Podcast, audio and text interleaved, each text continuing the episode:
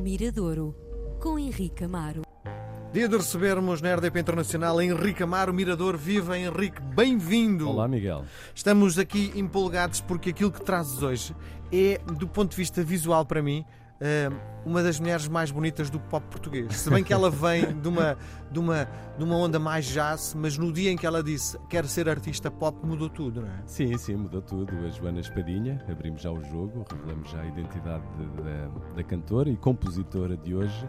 Um, a Joana Espadinha, além de ser uma mulher bonita, inteligente, é também uma. Deixa-me só dizer uma parte. Ela é o, é o biotipo da minha ex-mulher. E quando eu a vi, disse: Nossa, parece olhar para a minha ex-mulher, não é? Vá lá, teres ainda vontade de ouvir, podias não ter. não é? Claro, sim, mas Podia- bastante. Bastante. trazer mais recordações, neste caso traz boas recordações e, e- e é sem dúvida muito, muito apelativo o trabalho da, da, Joana, da Joana Espadinha. Eh, como tu disseste, é, é uma, uma mulher, compositora, cantora de jazz, deu mesmo aulas de técnica vocal dentro da, da área do jazz e foi aí que, que começou, foi aí que fez o seu primeiro disco, o Avesso. Muitas vezes olhamos para este disco como o segundo da, da Joana Espadinha, porque o anterior, o material tem sempre razão, foi um, um disco que despertou, teve canções a tocar na rádio, despertou realmente a atenção para ela e ficou Eu acho que o perdido. disco é maravilhoso. É, também Porque tem uma, uma produção, eh, uma delicadeza. eh, Eu sinto, sabes, há há alguma aquela coisa do revivalismo, parece que estamos nos anos 80, e é aquilo que eu sinto ouvindo o material tem sempre razão. Eh, É um disco feito como se estivéssemos nos anos 80. Sim, sim, tem muito disso. Este novo, eu creio que se aproxima mais dos 90. Se- e vamos ouvir algumas canções. Tem partes desse disco, mas ela eh, naturalmente quis fazer diferente do anterior. Manteve o produtor, o Benjamin, o grande responsável, ou uma pessoa que a ajudou muito a descobrir o, o seu espaço, a tirar-lhe se calhar alguns, não diria vícios, mas referências que ela achava eh, que, que seriam as, as- as melhores e ele conseguiu desviá-la para outros.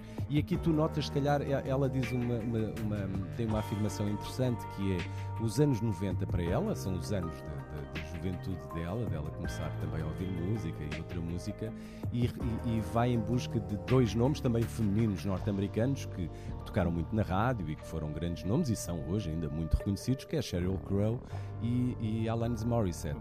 Portanto, são dois nomes que se tornaram também referência para ela. Se calhar uma Tu sentes isso quando ela canta? se, em algumas partes, sim. Se calhar mais a Sheryl Crow do que a própria Alanis. Alanis era mais, diria, roqueira, não é? Até mais. A Sheryl Crow tinha ali um, um twist um pouco, um pouco diferente. E este disco vai, vai, vai, em, busca, vai em busca desse, desse imaginário. E o que eu acho interessante, e falamos aqui muitas vezes disso, é o crescimento dos artistas. O descobrir o seu espaço, a sua voz, hum, as suas letras, a maneira como conseguem construir uma personalidade que muitas vezes não, não, não aparece ao primeiro disco. Então diz uma coisa, eh, tu achas que o público que segue a Jonas Espadinha do álbum de jazz para o pop vai sentir-se confortável com esta nova roupagem? Sim, eh, o álbum de jazz é para esquecer. Porque é, é realmente para esquecer porque é uma artista totalmente diferente. Desligou-se esse disco, creio que era o Avesso. É um disco completamente diferente. Já quando ouvíamos o, o material Tem Sempre Razão, ninguém se lembrava desse. Portanto, é como se fazer de conta que ela começou, que este é o seu segundo disco e que tudo começou, portanto, este novo mundo foi descoberto com o material Tem Sempre Razão. Depois a exposição que teve, os concertos que deu, a experiência que, teve, os erros, o sucesso, hum, tudo contribuiu então para um crescimento que acho que foi conseguido neste, neste disco. Não é um disco distinto do material Tem Sempre Razão, não tem razão para isso, não é? Eh, eh, descobriu o seu espaço, é de trabalhar dentro do mesmo campo, o campo da canção pop, mas feito com, com de, outra, de outra maneira. Portanto, quem gostou do disco como tu, que despertaste, e eu também, que despertei para, para a música da Joana Espadinha com o material Tem Sempre Razão, vai se sentir muito compensado eh, ao ouvir este novo disco, que também tem um, um nome, eh, a meu ver, muito bem sacado. Chama-se Ninguém Nos Vai Tirar o Sol.